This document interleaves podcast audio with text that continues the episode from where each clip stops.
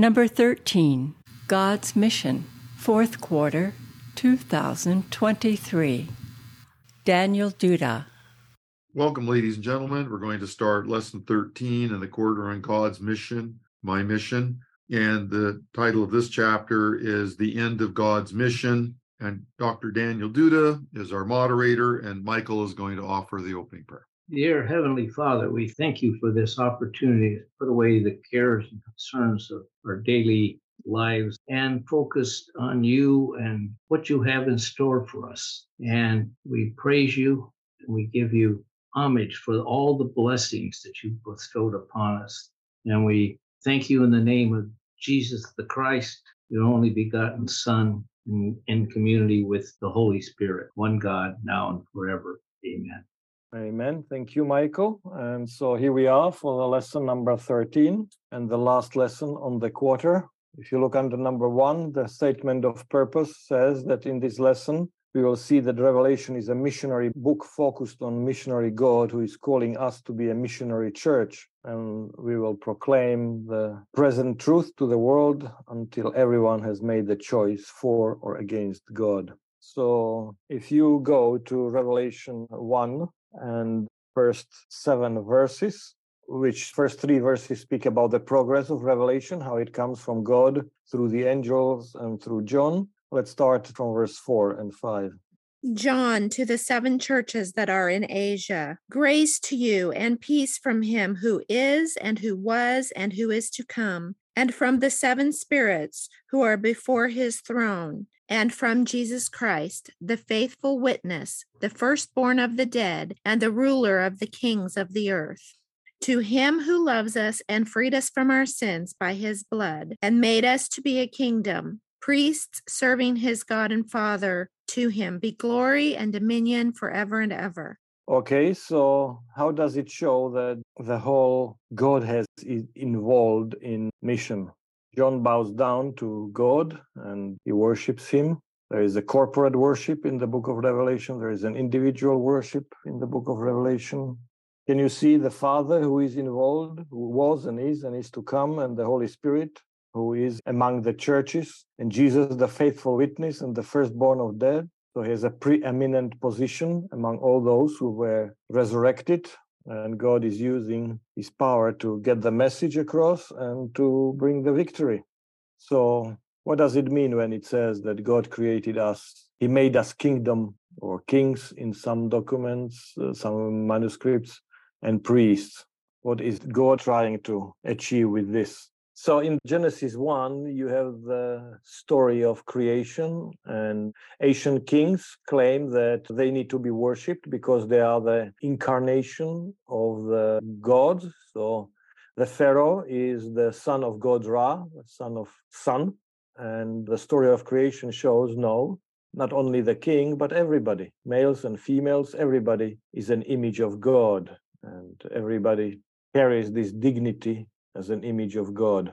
And then you come to Revelation, and when the story is finished, then you have in Genesis 1 and 2, the creation story, then you have the fall, the complication, and then you come to Revelation, and the conclusion of the story is in verse 6 He made us kings or kingdom and priests.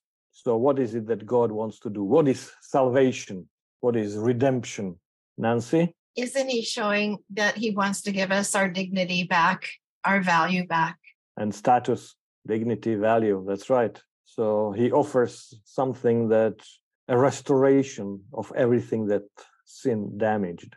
Remember, these ancient societies were about honor and shame.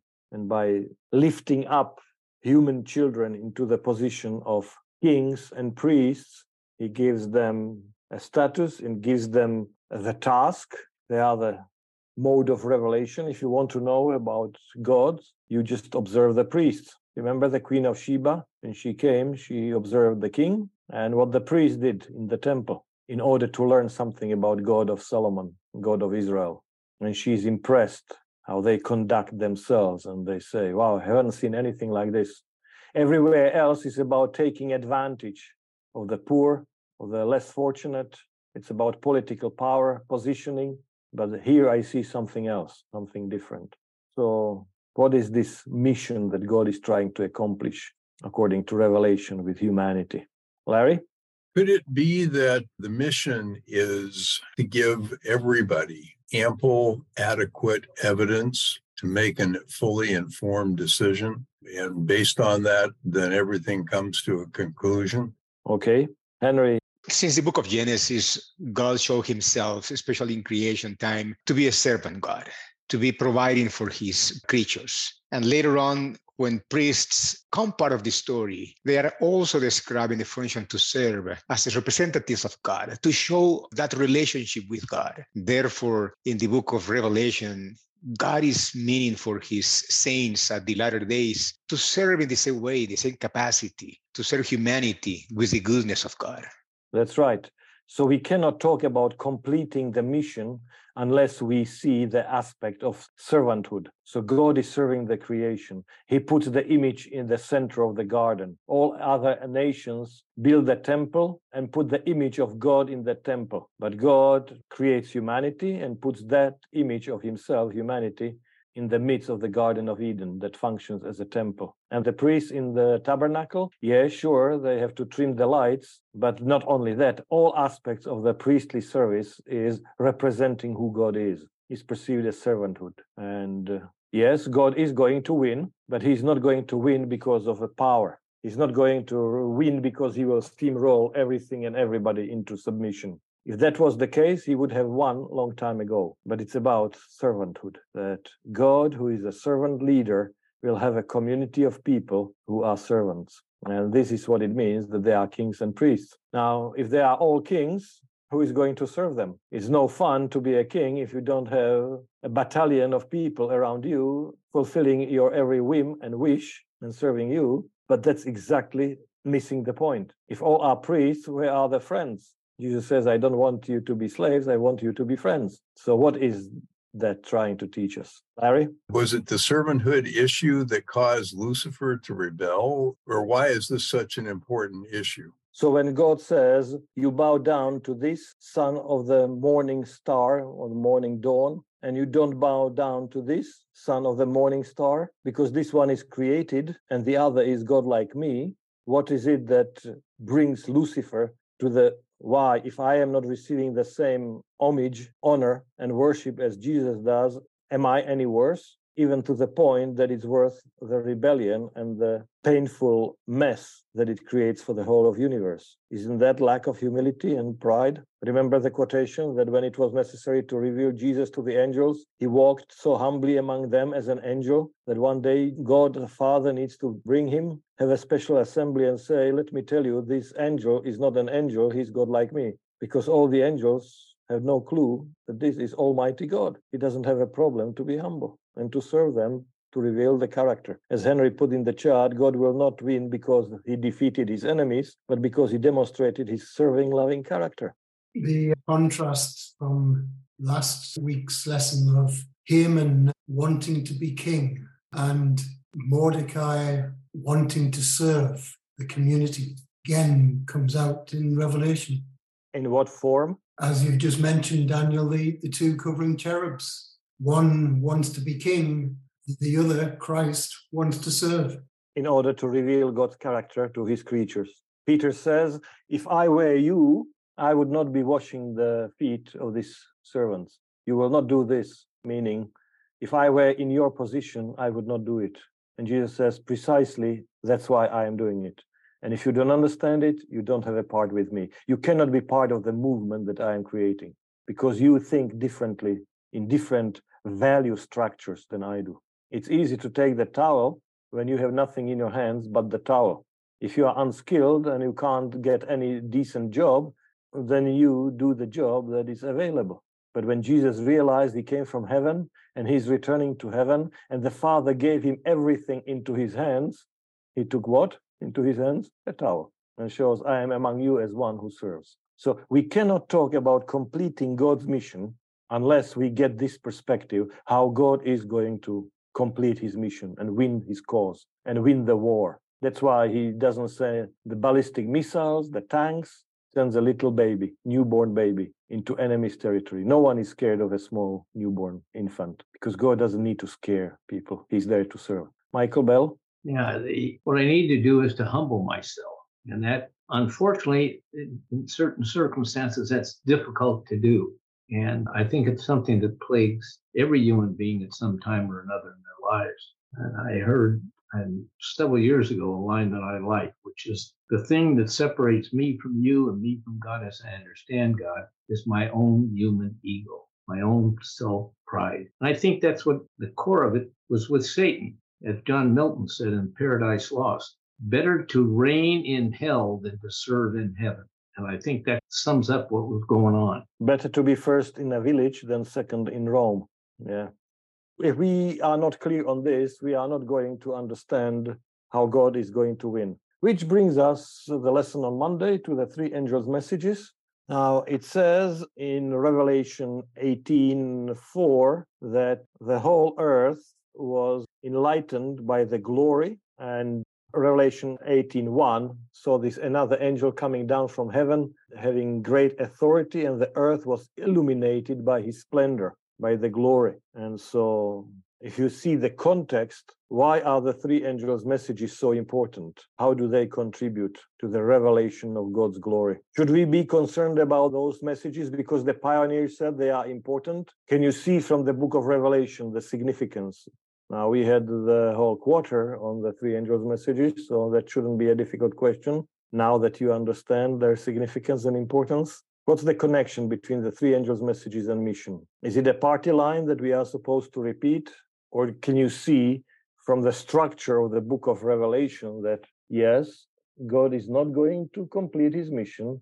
The earth is not going to be illuminated with the revelation of God's character unless people get something important about who God is. In Revelation 13, you have the whole world following after the beast, thinking they are serving God, but they are deceived. And then Revelation 14 says, actually, not the whole world. There were people of certain quality, you know, 144,000. Remember, numbers in Revelation do not represent quantity, they represent quality. So there were people of certain quality who followed the Lamb who did not follow the beast, who were not deceived, but they followed the Lamb. And why is it that they followed the Lamb? Why is it that they were not deceived? Verses 6 to 12, Revelation 14. Nancy. I was just thinking one of the purposes of the three angels' messages, isn't it God's last pleading with his children to look at who he is, the truth about him, and make a decision and, and how he really is pleading like Graham would say, like a dad crying out to a son who's about to jump off a cliff and not know it, backing up into a cliff.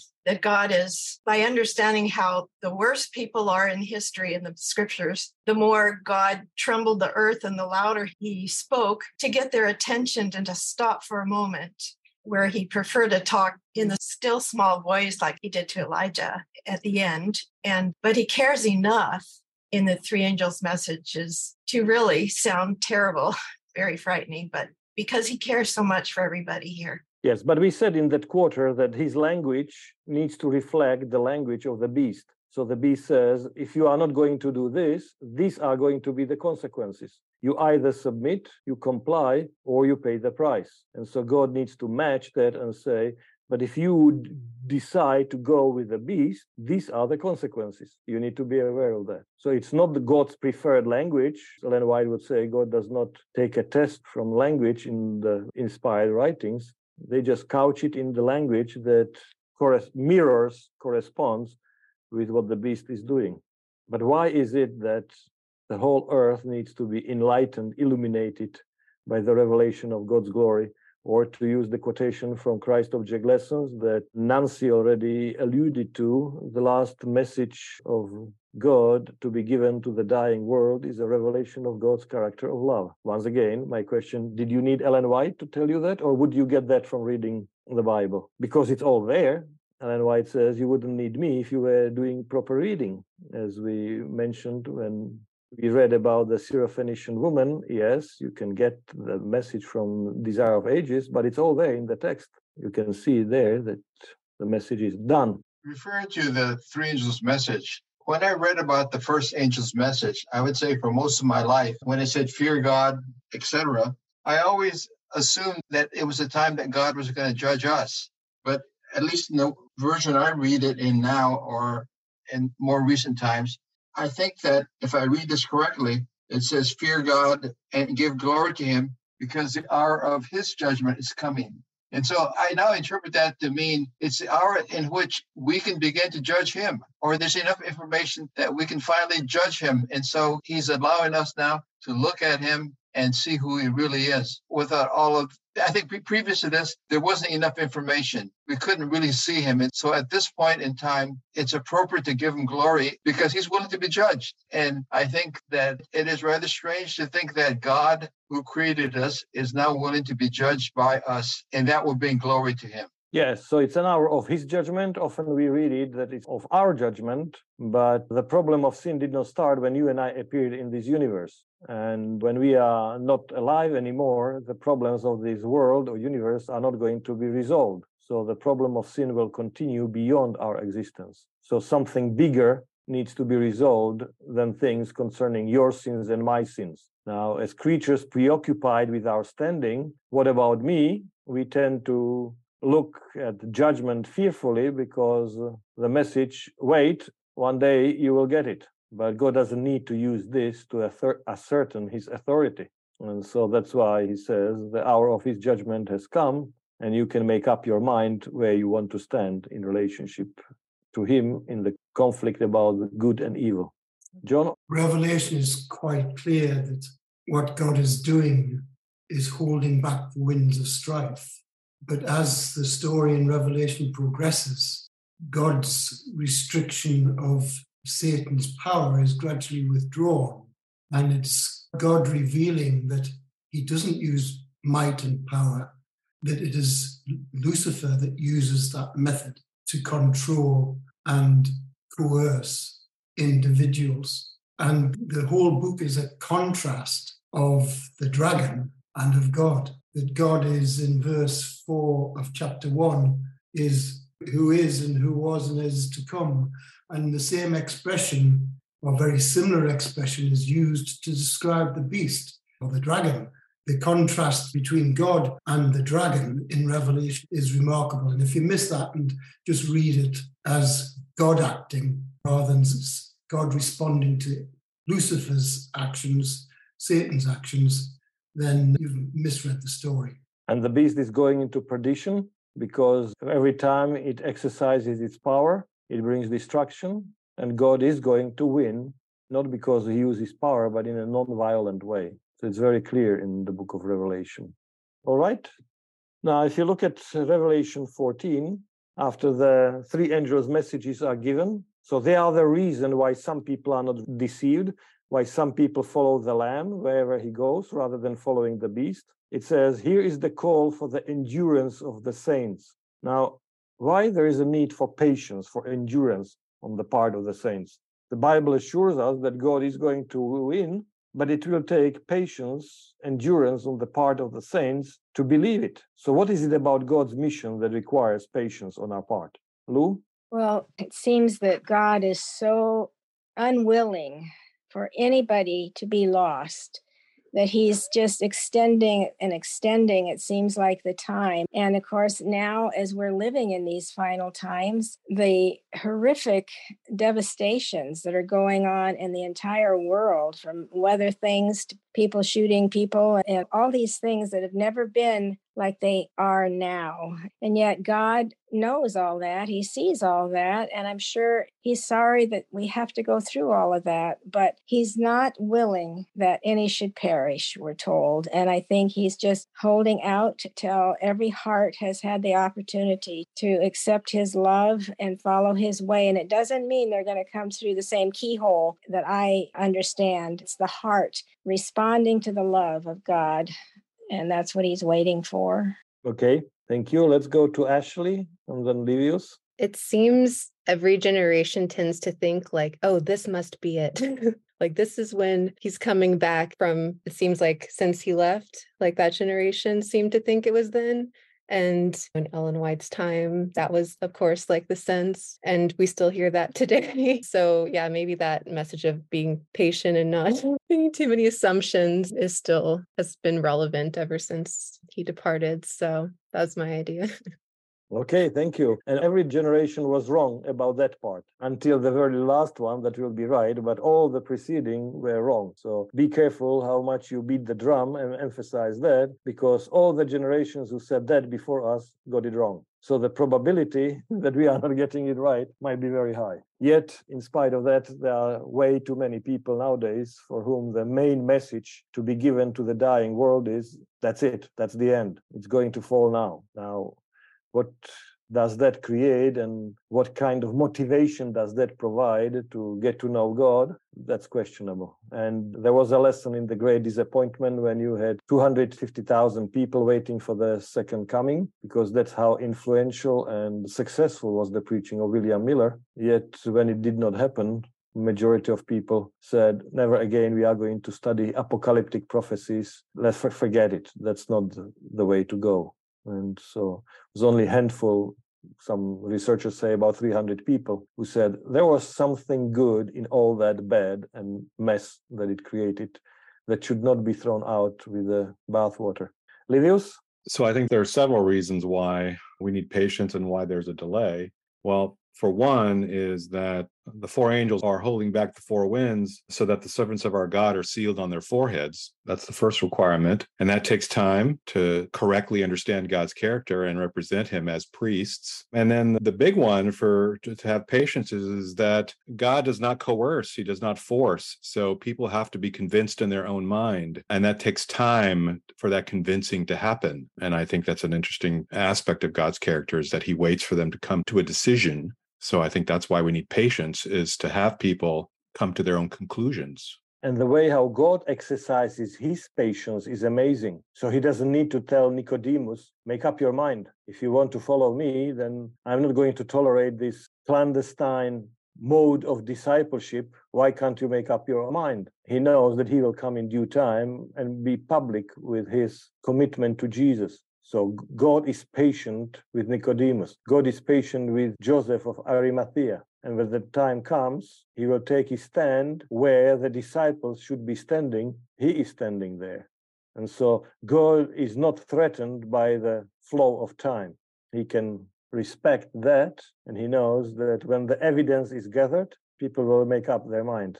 It's us and evangelists who are a little bit impatient and we say, you know, the water in the baptismal pool is already heated up, so make up your mind quickly, do it now. And we do more damage than good. Iris? There is also in that process of the revelation of God's character, in this interim time, there's also a price that is being paid. When the souls that are slain cry from underneath the altar, how long, Lord, until yes. you set things right? And I think it has this parallel. Here is the revelation this is Christ, the Messiah. And then comes the cross. It just seems to go in the wrong direction. If the Messiah is here, how can it be that he is at a cross? And if God is powerful and if he is the only legitimate God to reign the universe. Why all these delays? Why more wars? Why more earthquakes and catastrophes?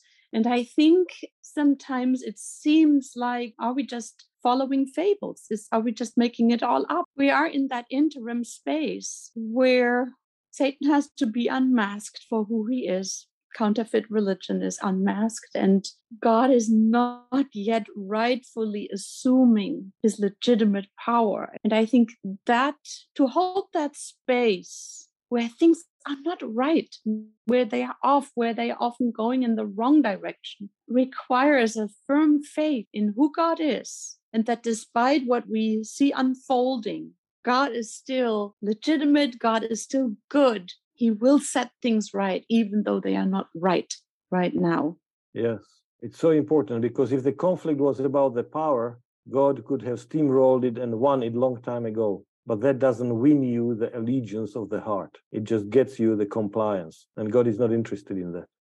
But meanwhile, he's going to be misunderstood because of his lack of using the power. And it's interesting that, to quote Ellen White, the crisis arrived in the government of God before the flood because the angels just thought if we had a little bit more leadership here, strong leadership, things did not need to get out of hand, didn't need to get this bad. And so God shows with the show of power to the extent that patriarchs and prophets, it says that Satan was trembled for his life. Now, remember, he's a spiritual being. Water in your lungs or mine lungs means that's it, we are dead. But Satan doesn't have lungs. He's not afraid that the water will get into his lungs and he's going to drown. So imagine the show of power of all these geological processes so that he is so scared that he thinks that, oh, this show of power is going to destroy me. And you uh, read back to Genesis, and the problem still persists. All that show of power did not achieve what God wanted. You still have the problem with evil in the human heart, with sin and the struggle, even those who survived in the ark. John? In the danger of repeating what's already been said, I was going to mention that the times that God has used force, it hasn't produced what God desires relationship. It drives people away.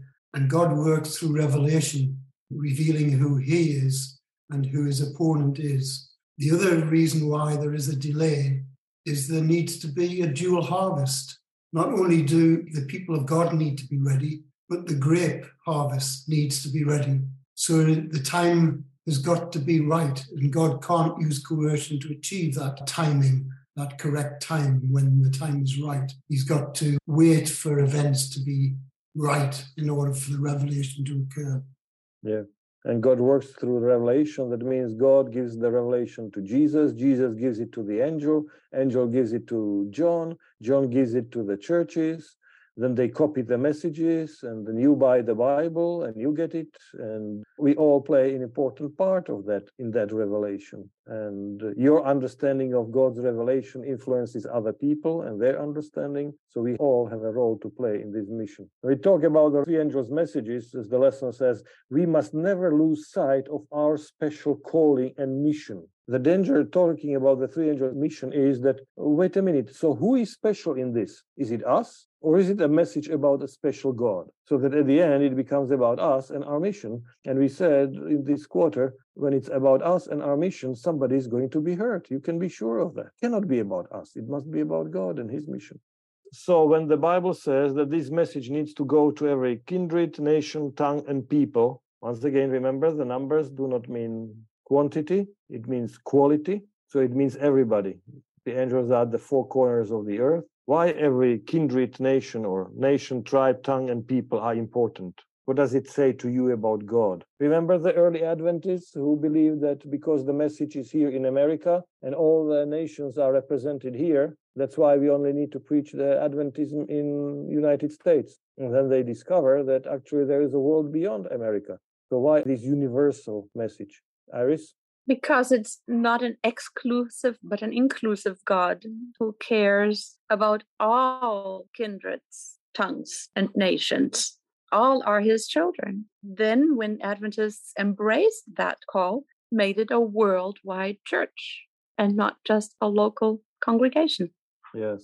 So all are important in God's eyes. All have something to contribute, which brings us to Matthew 28, when Jesus says, Wherever you go, remember, is a participle. Going, wherever you go, whatever you do, whatever the activity, immerse people in the Trinitarian reality. So it's not just sprinkling, here little and there little, but make sure that people are immersed, that people can experience and see what who God is like, the Father, Son, and the Holy Spirit. And when people are immersed in that Trinitarian reality, that community that God desires, then they will come on God's side. They will make the decision for Him. So, yes, but it's easy to say the only question remaining is how are you going to respond? Sure, subjectively, that's a very important question because your eternity depends on that. But objectively, there is more than this question how am I going to respond? How are you going to respond? Because God can lose you and me and still win the war. So, how do we, Wednesday's lesson, success in mission? How do you measure success? How do you know that you are successful? Now, take BMW or Tesla company. They know when they are successful. It's easy to measure. It's the number of cars that you sell. And if your slogan is our car in every household, then you know either you have achieved it or you have not But how do you measure mission? What is it that God is interested in ultimately? And if God is interested in matters of heart, how do you measure that? Notice, as one of the gurus of leadership said under number four, if you measure the wrong things, the results are more detrimental than if you didn't measure at all. Because if you don't measure, you don't know what you are doing well or what you are doing bad. But if you measure the wrong things, you create an illusion of success, while the reality is not as pink and nice as you think it is. The problem is not the reality, the problem is that you are measuring the wrong thing. And as Karen put in the chat, you cannot measure the work of the Holy Spirit. Or under number five, I said, because spiritual things, spiritual matters are inherently difficult to quantify. Now, God wants a generous heart. How do you measure that? Remember when Jesus is watching the temple treasury? There are people who come and with the show put large amounts of money there so that they can be seen by other people. Look at me. Look at how much I am doing. And Jesus is unimpressed. And then comes a little poor widow and she puts two mites, two lepta, two little coins, the smallest coin in Greek language. And Jesus is impressed. Why? Because spiritual matters are difficult to quantify. How do you measure that? Jesus is more impressed with her two little coins than with all the riches than the rich people offered there. Now, it's easy to measure how much you put in the offering basket because that's easy to quantify. You have it in dollars, in cents, in euros, in pounds, in shekels, whatever currency you want to use. But if God looks at the heart, that's not easy to measure. And so either we don't even try or we measure things which are easily measurable, like attendance, and then we worship success because a mega church, huge attendance is a symbol of success. Or we measure donations so if you get a million dollar donation, that means God is on your side because you wouldn't get million dollars if God wasn't blessing your ministry, your organization. Or how impressive are your facilities? And of course, the result is that people say, give me, give me, give me more. Better parking, better service, and you just create consumers' mentality. Is God fulfilling, completing his mission this way? Lou. Well, several have already alluded to in the chat that it's not our job to measure. It's not my job to try to measure myself. It's not my job to try to measure those around me or the success or failure of what's happening. That's all up to God and the Holy Spirit. And I, am really thankful for that because if I try to look at myself and measure where I'm standing at or whatever else, it takes my eyes off of Jesus and off of God. And I just don't think that measuring is my job for me, myself, or anybody else. Okay, thank you. But what creates the motivation then so that tomorrow you are better, closer to God than yesterday if you no, don't measure? It's a daily coming to Him. I don't come to Him to measure. I come to Him to connect my heart to His heart and let the Holy Spirit rule in my life. And I don't need to measure. I just think when I start looking at myself to measure, I've taken my eyes off of my Heavenly Father. And so I don't like the measuring stick. Okay. And so, what happens when we come closer to Him? He lives in my heart. He changes me, and that's His job, and He does. Yeah, that's the outcome of it. But what happens when we come closer to His holiness? Oh, I see my great need. The closer we come to Him, the more sinful we see ourselves. That's right. And so, this is the struggle you are exposed to things you don't like, you don't enjoy. Now, are you going to keep coming closer to Him so that you have more discomfort? And here is where legalism comes that once you become more interested in your own comfort than in coming closer to Him, you are going to cut closeness for the sake of comfort. And that's why God can't keep working in you because ultimately He's more interested in your growth than He's interested in your comfort. So the closer I come to him, the more disappointed I am with myself because today I see things I didn't see a year or five years or 10 years ago. But because I know that God does not evaluate me on my performance, though I am disappointed, I am not discouraged.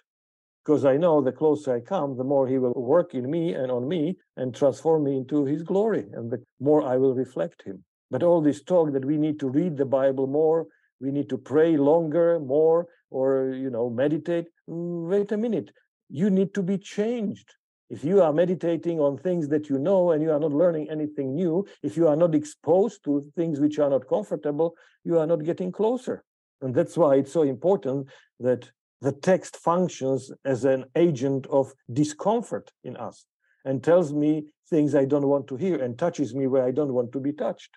Otherwise, there is no growth. And God is not fulfilling and completing his mission.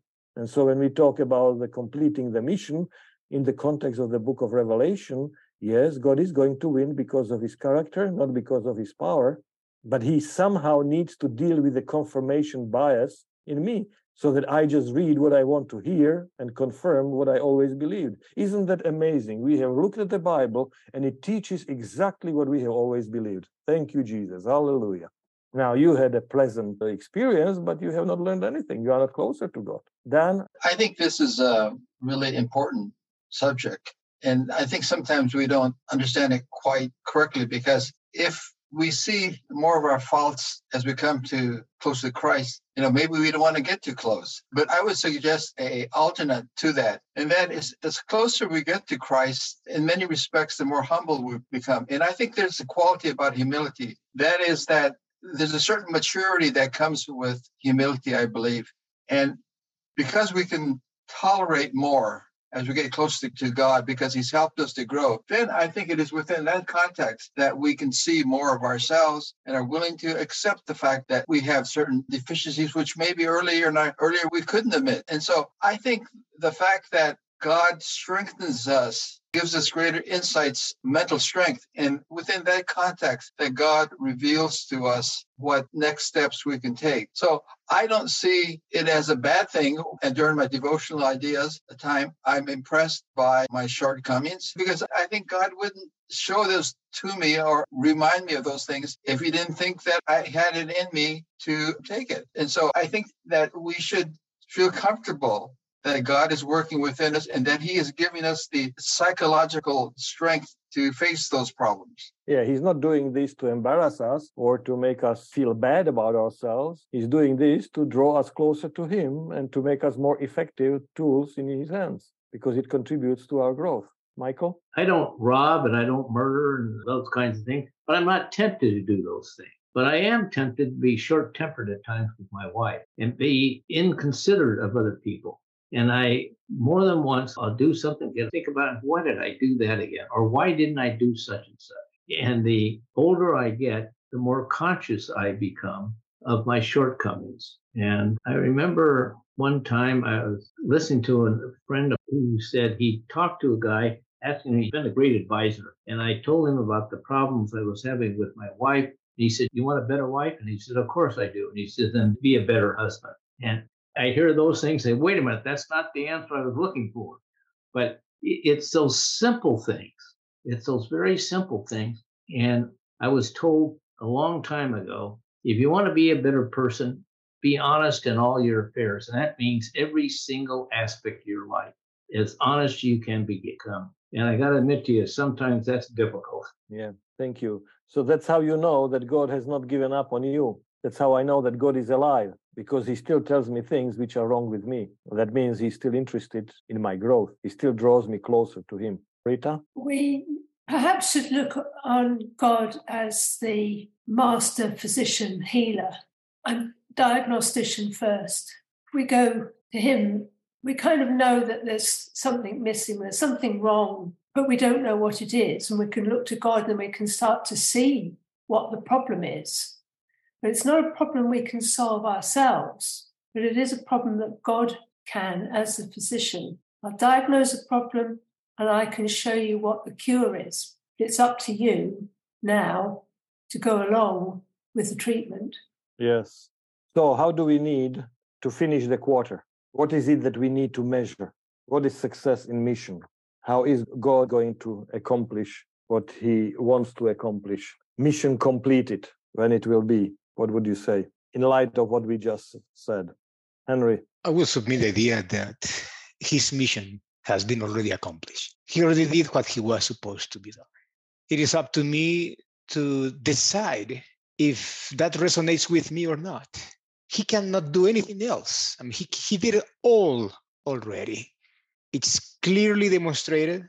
Some of us can see it. It took me a long time to see it, but he's still patient enough that even though he won long time ago, presenting his case, he's still open to wait for the opportunity that we can have to share our ideas or our beliefs with others about that demonstration that was made. But he already completed his mission. And he's not going to throw bricks on my head in order to achieve what he wants. And as we said in the previous lesson, if he can work with people, broken people like those in the book of Esther, so that we need to have a sanitized version for children's Sabbath school because if we read what is there in the text, it offends us because we somehow feel, no, she's a good girl. I remember as a young boy growing up, I always thought being a little bit surprised by the lack of good marriages in the Bible I always thought if only Esther and Daniel would get married, that would be a happy marriage in the Bible. And then I discovered that mm, actually her moral compass and convictions were very different from what I was taught in my childhood that good Adventists should look like. But the good news is that God can work with people like that and still accomplish his mission because it's not about us, it's about him. Iris.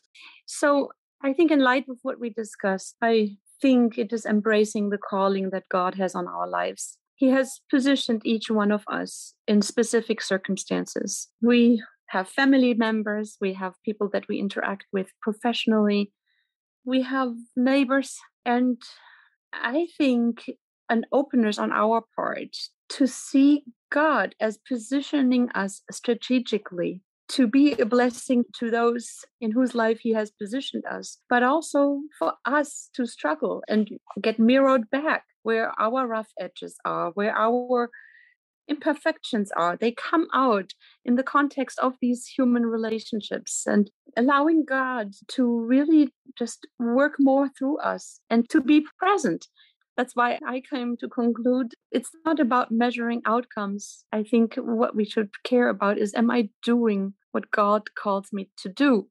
And at times that may be uncomfortable, at times that may be not what I would choose. But as we patiently endure, we experience God's transformative work in our lives. And I think it has a ripple effect in the lives of others that probably we will only know in eternity and not in the here and now. And we grow in our understanding the goodness and graciousness of God. And that will be a song that we will sing through eternity because we have encountered God in this life, in all the trials that we faced, and we have experienced that He's faithful, that He is good, and that He deserves to be the God of the universe. Yep. And because, as Lou said, our job is not to measure, our job is to collaborate with Him. The reason why they are singing a new song that nobody else can learn is not the lyrics, it's not the tune, it's not something else, a special case of special educational needs. They just can't get the song. It's because it's so unique to your experience with God that only you can sing that song in a convincing and genuine way because your experience is different than my experience. And as Xerox company says on the billboard, experience cannot be copied. Good theology. John? I would uh, answer your question, Daniel, by referring to the words of Paul in Philippians, imitating Christ. Let the same mind be in you that was in Christ Jesus. And until we reflect him, then we fail in our mission. Yes, and as Henry put, I can measure every moment how much God is accomplishing on me or in me when I see how many I still don't love and accept. As the American writer Anne Lamott said, when it turns out that your God hates all the same people that you do, you can safely assume you have made God in your own image. There's a work to be accomplished on your soul. Livius? Yeah, and maybe on the same vein, he's waiting for a people that will follow the Lamb wherever he goes. Yep. Right. So and when that happens, these people are situated on the four corners of the earth. That's why the tribes are listed in Revelation chapter 7. The tribes of Israel are listed that way because they were oriented three on the north, three on the south, three on the west. And he's going to have people all over this world. The gospel will have gone to the whole world, and then the end will come. And so when the winds are loose, he's going to have these people who follow the Lamb wherever he goes and be his witnesses so people can make a decision, can make a choice, and make a judgment.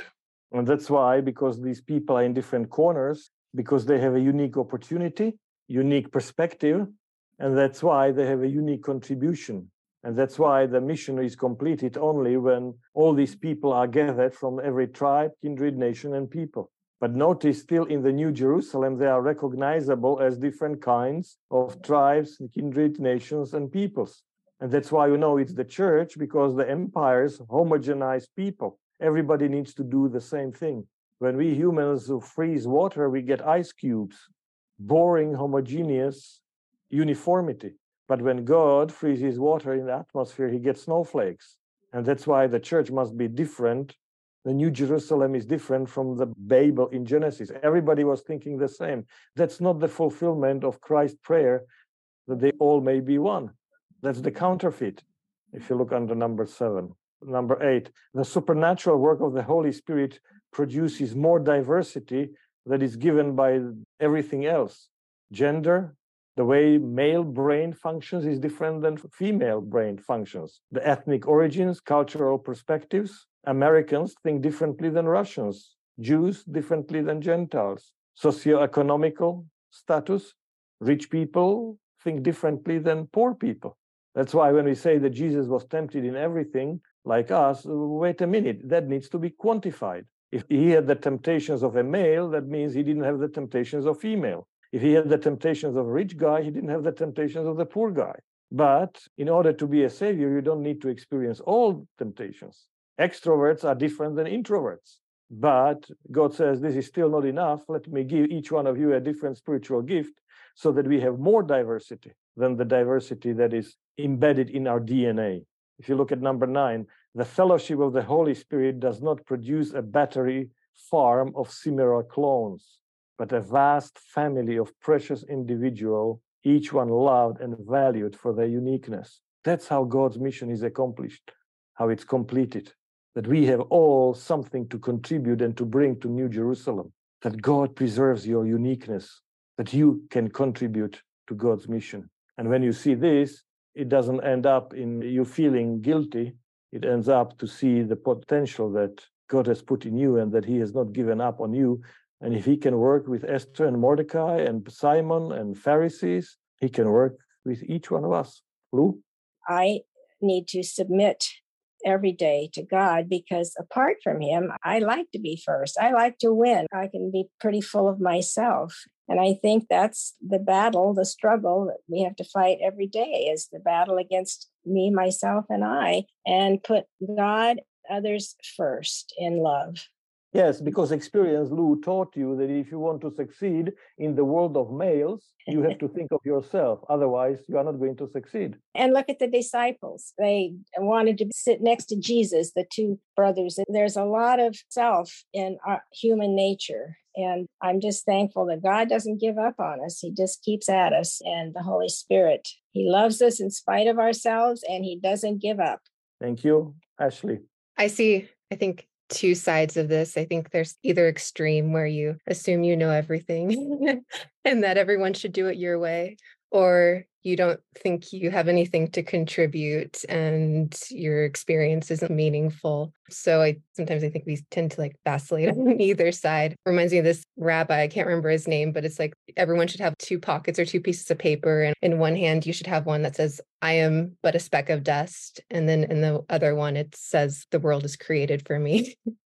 So I think for me personally, I probably tend to unfortunately like err on the side of being like, well, I don't know if I have anything super meaningful to say, but just like I don't think there are many brand new ideas. I feel like most, a lot of people at least probably underestimate how many others are also feeling the same thing as they are. But I think there is like a piece of maybe fear sometimes that you don't want to speak out or say what you're thinking. But most of the time, I feel like when someone else does it, I'm, well, oh, thank goodness, like I really respect that when they say something and then like, oh, like I should have done that. So, anyway, self awareness is a good thing. Um, I think sometimes helps in these situations. But yeah, I think the more humble we get, which shouldn't be self more pessimistic than we should be. I think the humility is having like some sort of accuracy and how you perceive yourself, not seeing yourself too high, but also acknowledging your strengths and your experience is valid. So and in the words of Ellen White, it offends God if we think too low about ourselves because he paid such a price for us to give us the dignity and the value.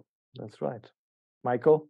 Echoing what Ashley said, I need to broaden my horizons and encompasses much more than my narrow little world in front of me. And that I think of Jesus when he talked about the man that's going on the road to Jericho falls into robbers. Who takes care of him? A Samaritan who were despised by the Jews. And similarly, the woman at the well, another Samaritan. And she says something about him that none of his disciples saw. She referred to him as the savior of the world, not just the Jews, but the savior of the world. And I think Jesus picks these people, particularly in my own personal life, to broaden my horizons and realize that there's a great big world out there filled with lots of other people besides me. And I don't run things. I barely run the household.